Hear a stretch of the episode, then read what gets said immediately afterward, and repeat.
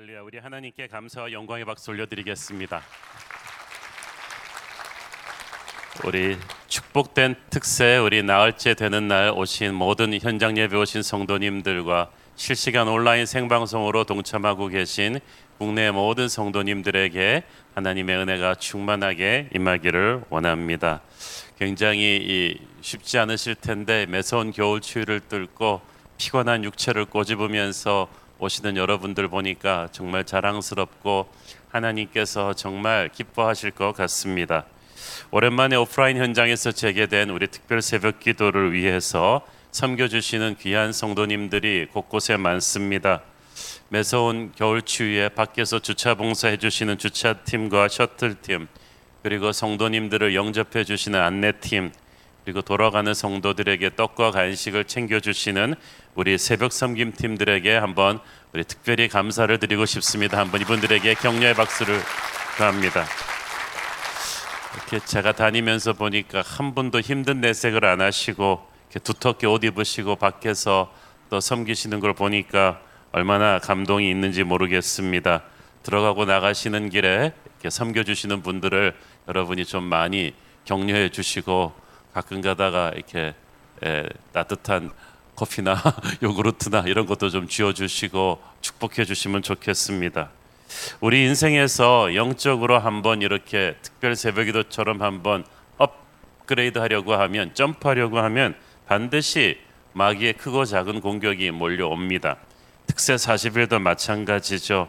시작한 지 뭐 며칠 되지 않았지만 갑자기 기도 모드로 전환하려니까 여러분 아마 루틴이 아직 익숙해지지 않아서 몸도 피곤하고 여러 가지 기도 못할 짜증나고 신경질 나고 힘든 상황들이 많이 생기실 거예요. 그런데 그게 내가 기도하려는데 왜 이러나 당황하지 말고 기도하려니까 그런 일들이 생긴다 생각하시고 여유를 가지고 의연하게 대처하십시오. 마귀가 크고 작은 일로 우리를 막 긁을 때는 영적 정중동을 유지하는 게 최고입니다. 어, 곧 없어질 것입니다. 하나님께서 새 힘을 주실 것입니다. 그래서 이 특세 초반부에는 무엇보다도 기도할 수 있도록 기도해야 됩니다. 아직 우리의 몸과 마음이 완전히 기도 체질로 딱 전환되지 않았기 때문에 기도할 수 있는 힘을 달라고 기도하시기를 바랍니다. 잡념을 없애달라고 집중력을 달라고 기도해야 합니다. 부부 싸움이 좀 줄어들게 달라고 기도하시고 아이들한테 짜증 나는 일이 있어도 어, 이거 기도 모드로 가기 위해서는 여러분이 의지를 가지고 감사한 마음을 가지십시오. 마귀가 크고 작은 시험을 할 텐데 이 마귀의 공격으로부터 방어막을 쳐달라고 기도해야 합니다. 특히 교회 특세 기간 동안에 예배 드리면서 코로나 없는 사람 아무도 없도록 하나님께서 지극한 보호하심을 온 교회 성도들 위해 펼쳐 주옵소서.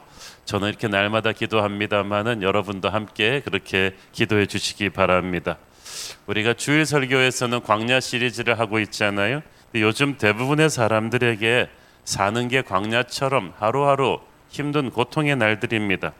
그런데 이 광야의 시간이야말로 기도를 배우는 좋은 출발점이죠. 고통 가운데 있으니까 우리가 기도하게 되었습니다. 기도하면서 기도를 배우게 되고 나중에는 그게 습관이 되어서 몸에 딱 배죠. 그러므로 고통이 빨리 없어지는 게 중요한 게 아니라 고통을 통해서 배운 기도가 우리의 몸에 이렇게 습관화되는 게 중요합니다. 기도의 습관을 가진 사람은 하나님과 아주 깊은 어, 교제의 세계로 들어가게 되고 그러면 내면 세계가 단단해집니다. 그러면 기도의 능력이 흘러나오게 되죠. 모든 기도의 용사들은 그래서 광야에서 빚어졌습니다. 저는 이번 신년 특세 40일에 참가하는 모든 성도들이 광야 같은 인생길에서 기도의 뭔가를 돌파구를 뚫어내기를 바라고 기도의 능력이 충만해지기를 축원합니다. 우리 함께 한번 기도하시고 말씀 보겠습니다. 사랑하는 아버지 은혜 감사합니다. 오늘도 추운 새벽 옷깃을 여미고 기도의 자리를 위해서 달려온 우리 성도님들에게 주의 은혜가 충만하게 임하게 하옵소서. 예수님 이름으로 기도했습니다. 아멘. 어제 본문에서 우리는 야곱이 자신을 추격해 온 삼촌 라반의 추격대로부터 살아나고 또 어, 20년 동안 불편한 관계에 있었던 이 라반과 야곱이 화해의 돌무더기를 쌓는 것을 보았습니다. 그리고 나서 헤어졌어요. 야곱의 인생에 아마 큰 짐이 덜어졌을 것입니다. 그런데 야곱의 평생에 이 큰 짐 같은 사람이 두 사람이 있었는데 한 사람이 라반이었다면 이제 또 한 사람은 에서입니다. 라반이라는 큰 산을 넘었는데 산 넘어 산이라고 이제 또 하나의 큰 산, 형 에서와의 만남이 야곱을 기다리고 있었습니다. 우리 인생에서는 확실히 이제 정리하고 이제 안 만나도 되는 라반 같은 과거가 있는가 하면 또 새로운 미래로 가기 위해서는 반드시 다시 직면해야 되는 에서 같은 과거가 또 있습니다. 그렇게 하지 않으면 약속의 땅으로 갈 수가 없어요. 야곱에게 있어서 이 직면해야 될 과거 형 에서의 문제 20년 전 해결하지 못하고 도피해온 과거였지만 이제는 더 이상 도망갈 수도 없고 해결해야 되는 어, 앙금이었습니다. 20년 전 부잣집 도련님이었던 이 야곱을 도망자로 만들었던 사연을 우리는 알고 있습니다. 그것은 야곱이 늙고 눈먼 아버지를 속여서 형 에서의 몫이 돼야 될 장자의 축복을 대신 빼앗았기 때문입니다. 그때 형 에서는 너무 화가 나가지고 아버지만 안 계시면 이놈의 자식을 죽여버리겠다고 이를 갈았죠.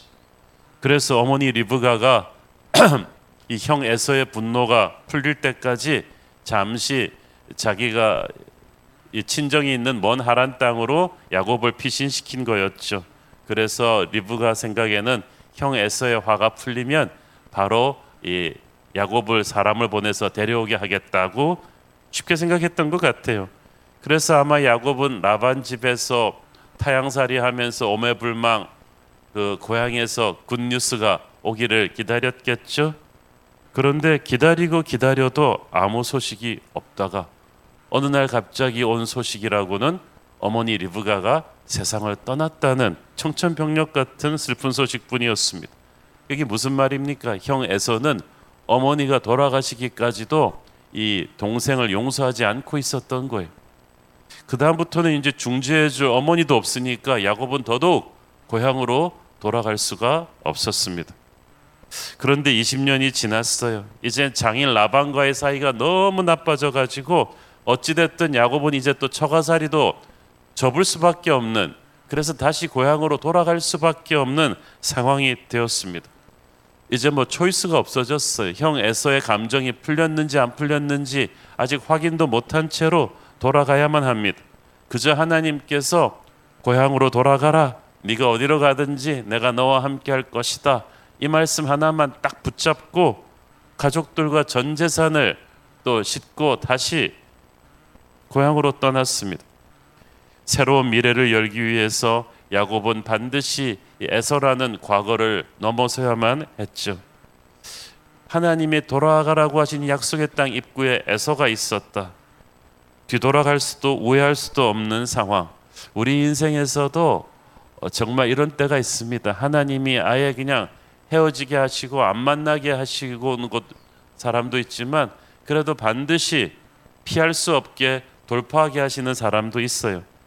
가면서 애굽 야곱은 속으로 계속 불안했습니다. 라반이 여우처럼 교활한 인물이었다면 형 에서는 호랑이처럼 무서운 사람이었습니다.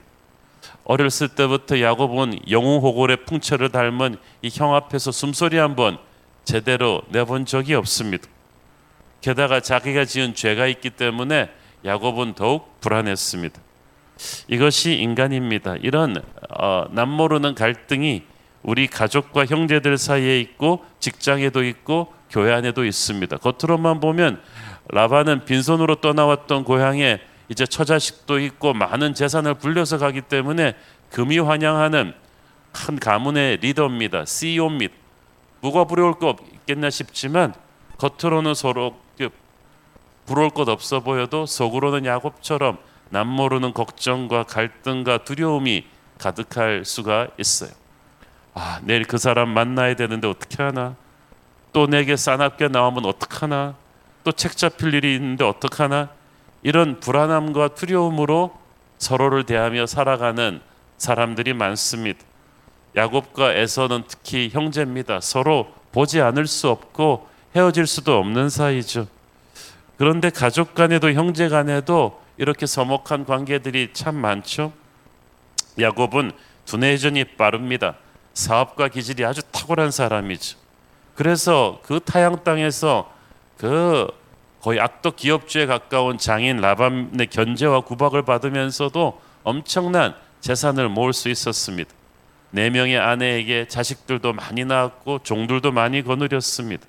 그런데 이렇게 세상적으로 성공해도 이 인간적인 갈등이 풀어지지 않으니까 행복하지가 않았어요. 돈과 명예도 소용이 없어요. 그래서 결국 야곱은 평생이 라반과 에서라는 이 두 껄끄러운 갈등을 풀지 않으면 마음을 편히 할 수가 없었습니다. 20년 만에 장인 라반과의 상한 감정은 다 풀었는데 형 에서가 남았습니다. 근데 제가 볼 때는 둘 다 힘든 관계였는데 굳이 뭐가 더 힘드냐고 물어봤으면 아마 에서가 더 힘들다고 대답했을 것 같습니다. 그래도 장인 라반과는 피가 안 섞였잖아요. 그리고 서로 비슷한 사기꾼 기질이 있었기 때문에 야곱도 물러서지 않고 서로 네가 한 방 때리면 나도 한 방 때리고 이러면서 속고 속이면서 싸웠는데 형 에서는 어릴 때부터 너무나 무서운 영웅이었기 때문에 야곱이 형 앞에서는 어딘가 주눅이 들었어요. 근데 그런 형을 두 번이나 사기쳐서 장자권 뺏고 도망쳤으니까 얼마나 무섭겠어요. 어, 형은 아주 공공연하게 아버지만 안 계시면 저놈 죽여버리겠다고 선포를 해버렸어. 20년 동안 야곱은 마음이 좌불안석이었을 것입니다. 그런데 하나님께서 야곱에게 굳이 그 형 에서가 있는 고향으로 돌아가라고 하셨어요.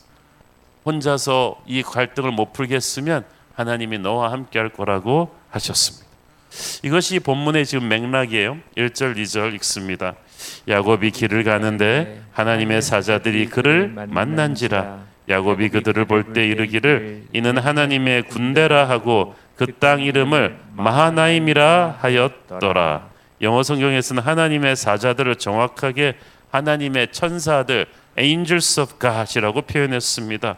근데 야곱이 군대라고 말한 걸로 보아서 굉장히 많은 수도 셀 수 없는 천군의 천사였을 것입니다. 얼마나 안심이 되었겠습니까?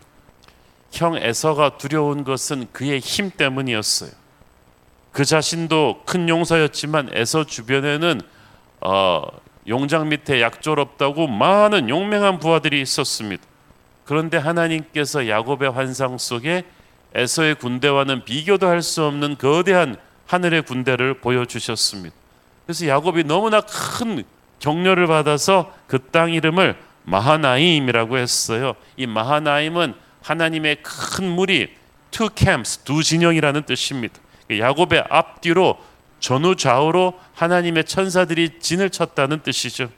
하나님께서는 야곱을 그렇게 철저하게 지키고 계심을 보여주셨습니다.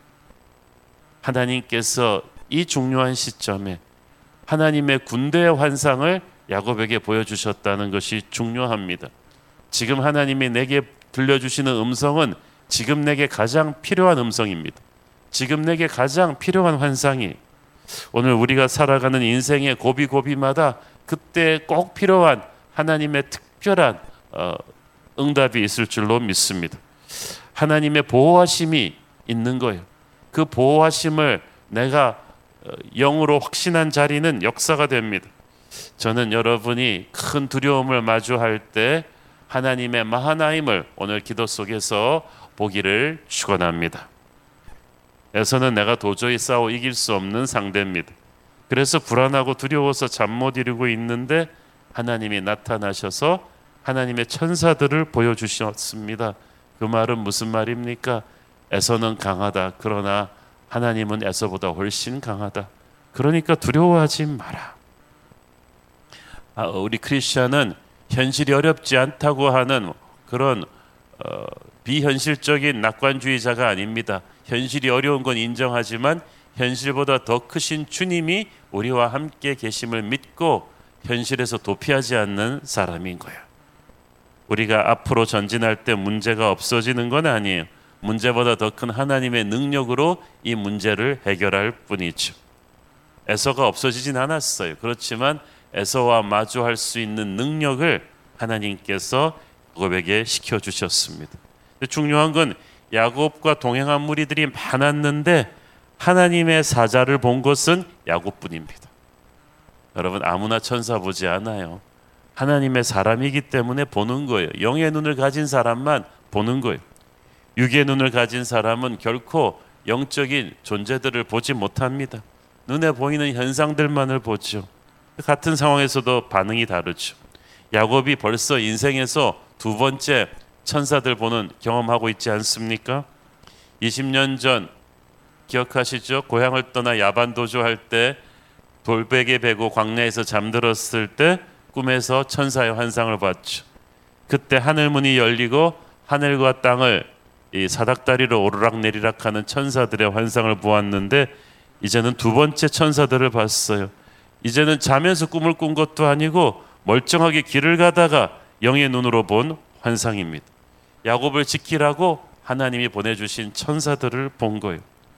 천사의 주된 임무는 하나님을 경배하는 것이고 둘째는 하나님의 명령을 수행하는 것입니다. 성경에서 여러분 천사 발견하면 이 둘 중에 하나예요. 하나님의 임재 앞에서 하나님을 예배하고 있든지 하나님의 미션을 수행하고 있든지 하나님께서 중요한 사실은 모든 하나님의 백성들에게 천사들을 붙여 주셨습니다. 가디언 엔젤이라는 말이 있죠. 수호 천사라는 말. 그 말에는 성경적인 근거가 분명히 있어요. 예수님께서 말씀하셨거든요. 마태복음 18장 10절 삼가 이 작은 자 중에 하나도 업신여기지 말라 너희에게 말하노니 그들의 천사들이 하늘에서 하늘에 계신 내 아버지의 얼굴을 항상 배움느니라. 여기서 작은 자란 모든 하나님의 자녀들을 말합니다. 하나님께서 모든 하나님의 자녀들에게 수호 천사들을 보내 놓으셨어요. 그래서 우리의 수호 천사들이 우리가 기도할 힘이 없을 때도 우리 상황을 계속 24시간 하나님한테 계속 보고 드리고 있어요.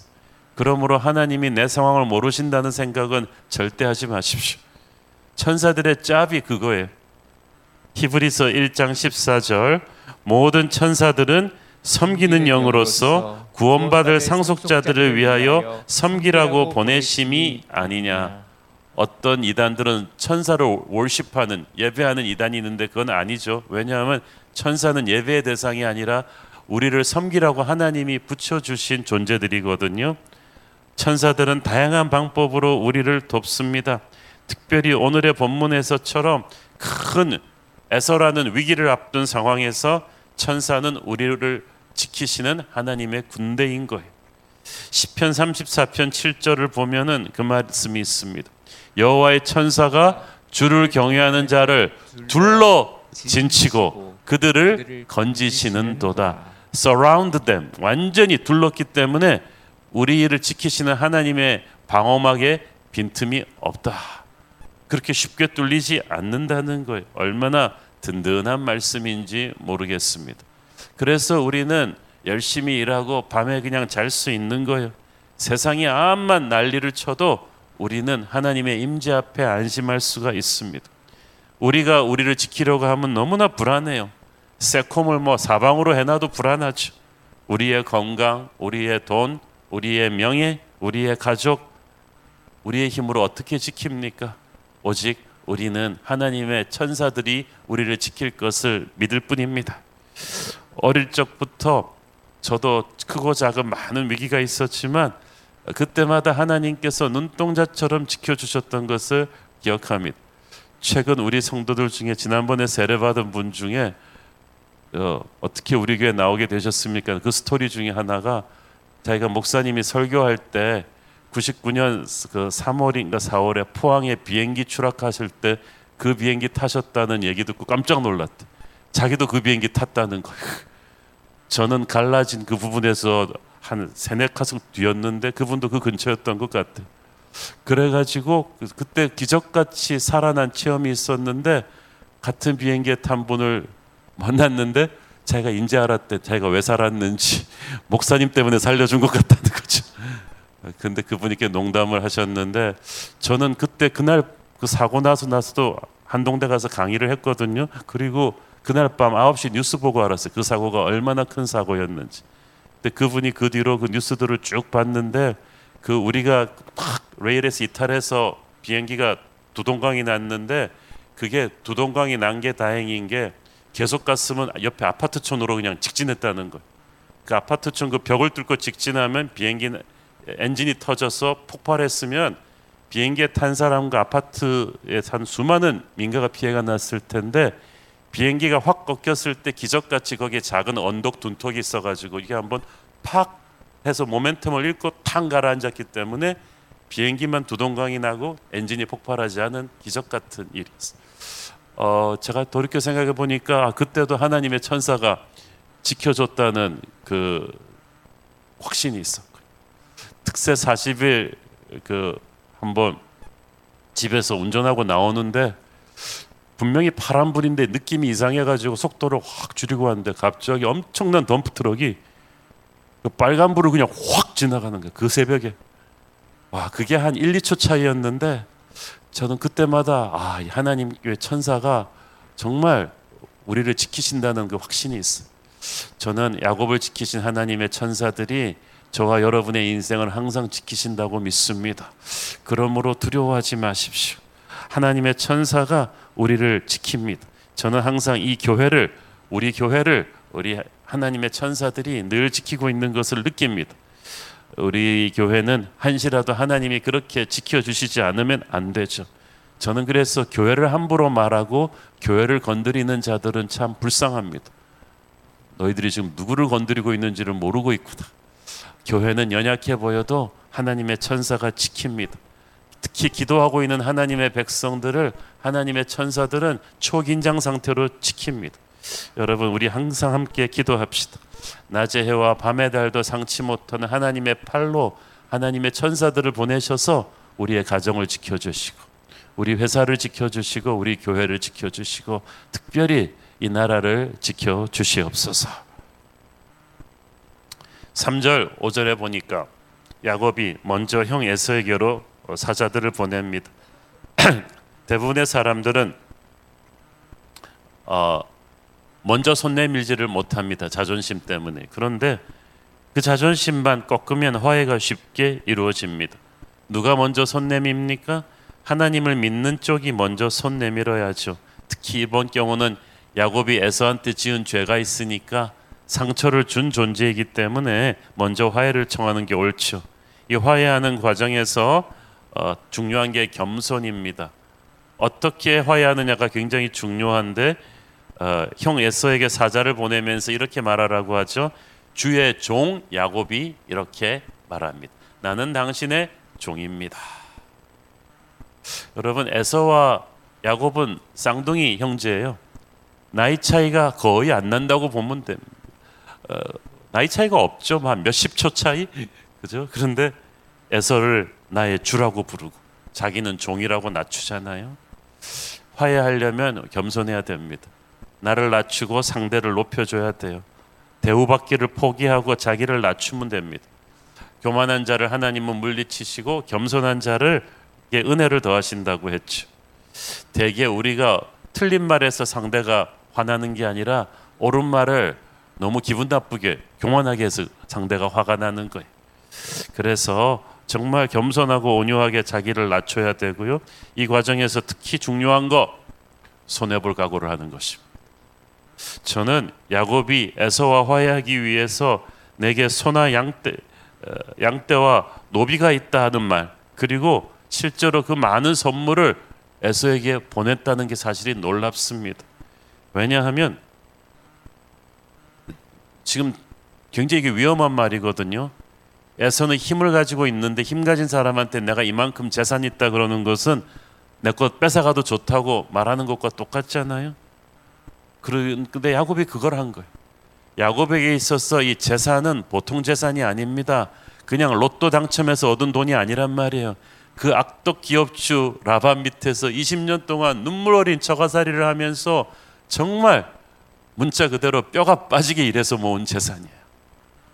한 푼도 함부로 쓴 적이 없어요. 근데 그것들을 아낌없이 형 에서에게 화목제물로 보내겠다는 것입니다. 이게 무슨 말이냐 하면 야곱이 가치관이 변했다는 거야. 돈보다 더 중요한 게 있다는 것을 깨달은 것입니다. 악착같이 살던 야곱에게 그 정말 재산을 모았던 야곱에게 그것을 내려놓을 수 있는 결단이 온 거예요. 여러분에게도 그런 결단이 있게 되기를 바랍니다. 야곱은 비록 장자권을 훔치긴 했지만 아버지 이삭에게서 물려받을 재산에 자기 관심이 전혀 없다는 거 형제에게 형 에서에게 경제적인 신세를 지러 가는 것이 아니고 오히려 내가 더 드리겠다는 말을 함으로써 야곱은 세상적인 그 가치관을 다 내려놔 버렸어. 여러분 이렇게 해야 영적으로 화해가 됩니다. 여러분이 영적으로 뚫리려면 세상적인 욕심을 내려놔야 돼요. 저희가 계속 우리 성도들을 신방하고 이런 상황들을 보고를 받으면서 제가 항상 안타깝게 생각하는 것은 예수 믿고 나서 여러분이 영적으로 어떤 기적 같은 브레이크를 원하면서도 이 물질에 대한 욕심을 버리지 못하는 분들이 너무 많아. 그렇게 신앙이 좋은데도요. 집사, 권사, 장로가 돼서도 이 물질에 대한 욕심을 버리질 못해서 이것이 하나님께서 그들의 인생을 영적으로 축복하는 데 걸림돌이 돼요. 그리고 그것이 얼마나 큰 걸 잃어버리고 있는지 본인들이 모르고 계세요. 왜 기도 응답이 안 되는지, 왜 가정의 문제가 그렇게 터지지 않는지, 왜 자기의 인생에서 하나님의 엄청난 기름 부심이 임하지 않는지 이 집착이 있는 거예요. 근데 야곱이 그걸 버렸어요. 이 재산에 대한 집착을 버리니까 하나님께서 하나님의 군대를 보내 지켜주시고 어, 먼저 그 나라와 그를 구하기 시작한 야곱에게 이제 에서와 화목할 수 있는 축복을 열어주시는 것입니다. 여러분 우리 인생에서 에서처럼 너무나 무서운 그러나 반드시 넘어야 되는 과거의 숙제가 있습니다. 그리고 우리가 잘못한 점이 분명히 있어요. 그럴 때 두려워하지 마십시오. 하나님이 우리와 함께 하실 것입니다. 하나님이 우리와 함께 하실 수 있도록 우리가 마음을 비워야 돼요. 욕심을 버려야 돼요. 특히 물질의 욕심을 버리고 하나님에게 나를 온전히 맡겨야 돼. 손해 보들 각오를 하고 가장 중요한 일을 하겠다. 정말 하나님의 뜻대로 살겠다. 이거를 결심을 해야 됩니다. 야곱은 물질의 욕심을 내려놓음으로써 오히려 더 큰 축복의 통로가 되죠. 그의 아들 중에는 한 나라의 총리도 나오고 그를 통해서 이스라엘 열두 지파가 셋업되지 않습니까? 그 돈 몇 푼이 문제가 아닌 거예요. 제가 여러분한테 말씀드립니다. 그 돈 몇 푼이 문제가 아니에요. 그것과는 비교가 할 수 없는 하늘의 축복이 우리를 기다립니다. 돈돈하는 이 세상에서 저는 우리 성도들 이번 특세하면서 그 문제만은 좀 뚫고 나갔으면 좋겠어. 초월했으면 좋겠어. 그리고 하나님이 주시는 엄청난 기적의 응답을 한번 기대해 보기를 바랍니다. 기도하겠습니다. 주님 은혜를 감사합니다. 너무나 두려운 과거의 숙제 에서와의 만남을 앞두고 두려웠던 하나님 그 야곱에게 하나님께서 하나님의 군대 마하나임을 보여주시고 지키는 천사들을 보여주시니 감사합니다. 주님 우리도 우리의 미래가 두렵습니다. 다시 직면해야 될 과거가 두렵습니다만은 야곱에게 보여주셨던 하나님의 천사들 마하나임을 보여주시고 강하고 담대하게 하여 주시옵소서. 예수님 이름으로 기도했습니다. 아멘.